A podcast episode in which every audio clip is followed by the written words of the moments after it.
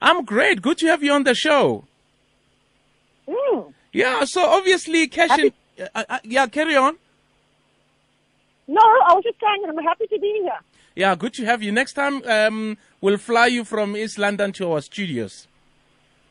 Okay. So, Annelise, obviously, a lot of people are now, you know, even ordinary citizens are paying a lot of attention to to the heists that we are seeing in the country. Because I think in the past, these guys used to possibly follow, wait for these guys when they were picking up, picking up money. But these days, they just even do it broad daylight on the freeway, at garages, at malls, and these guys obviously are so desperate to get this money, get away, get out as quickly as possible that they don't care whether you know they they, they might harm you know they might harm uh, innocent people. Absolutely. I think we all are now very much more aware of cash in transit heists after that dramatic video footage uh, emerged last week Yeah. of the Boksburg case. And um, in my book, I talk about cash in transit heists as, as a virus that Yeah. adapts and changes um, as circumstances uh, change. And I think what we are now seeing, and it's a very worrying phenomenon, we are seeing this virus um, becoming more audacious and, and the criminals becoming brazen, as you say. It's right in the heart of our cities, in the heart of our towns. It's in our lives suddenly. Um, but I also think we must be very careful to not um, focus on what is being called this big spike at the moment. The spike has actually been coming for a long time. This virus has been brewing uh, over the past few years. In uh, 2014, we had 180 cash in transit heists. At the end of last year, it had risen to 378. So this this virus has been growing uh, over a long period of time. the syndicates. I mean, it can be one syndicate. I mean, there's a possibility that there's many of them. I and I was, you know, I'm, I was saying it as a joke that someone can just wake up in the morning and say, "Listen, man, I want 200k. How do I get it?" And and then he assembles a couple of guys and they, and they plan a heist because it looks. I mean, if you have 56 heists in Gauteng alone, it's crazy. It means there's more than one syndicate.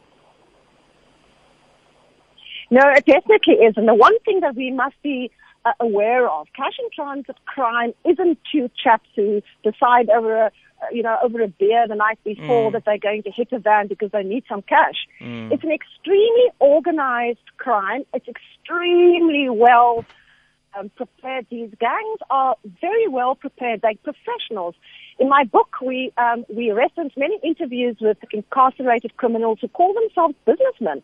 They see themselves as that it's a crime of prestige, and these guys are very proud of how they do it and how good they are. And you know, before a heist, uh, these gangs spend a lot of time planning a heist. They will ga- they will gather information often from an insider in a company, which they call a finger. Um, in very few cases are are these heists actually uh, planned and executed without inside help.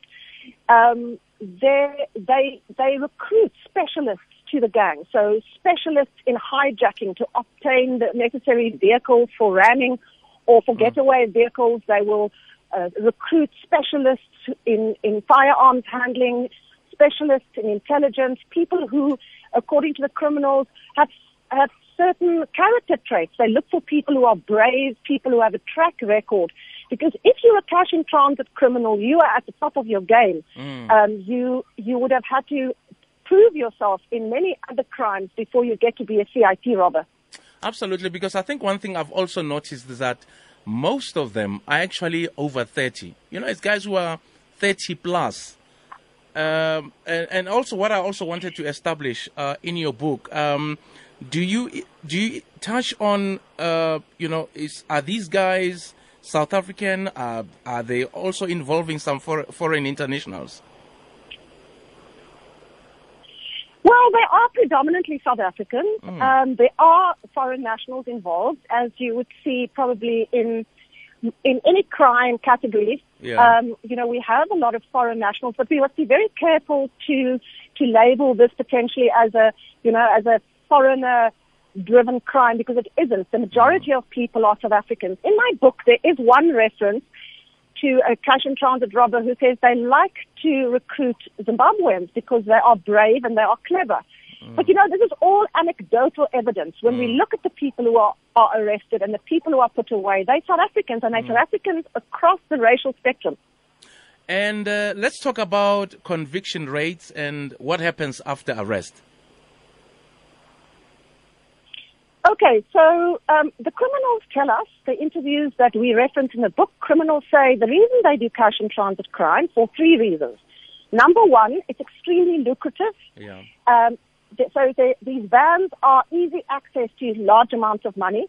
They also say that it's very easy to do, and they say that there are very few consequences. It's low risk. So the low risk refers to the fact that these guys say they very rarely get arrested. The chances of being arrested are very small. They say the chances of being successfully prosecuted are very small.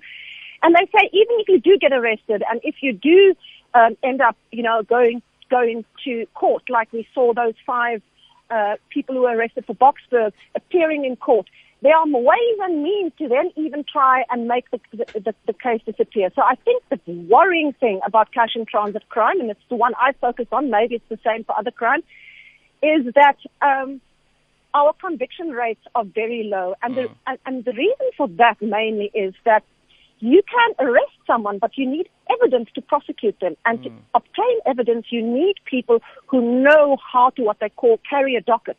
You have to know how to put the evidence together, how to gather the evidence, and you need to be able to put together a prosecutable case, which means your evidence must be strong. And I think that's where we are failing. Um, we are not getting enough of these cases uh, through court and successfully prosecuted, even if we see these arrests. Excellent. Annelise, thank you so much for your time. Um, your book is called, uh, it's just called Heist, right?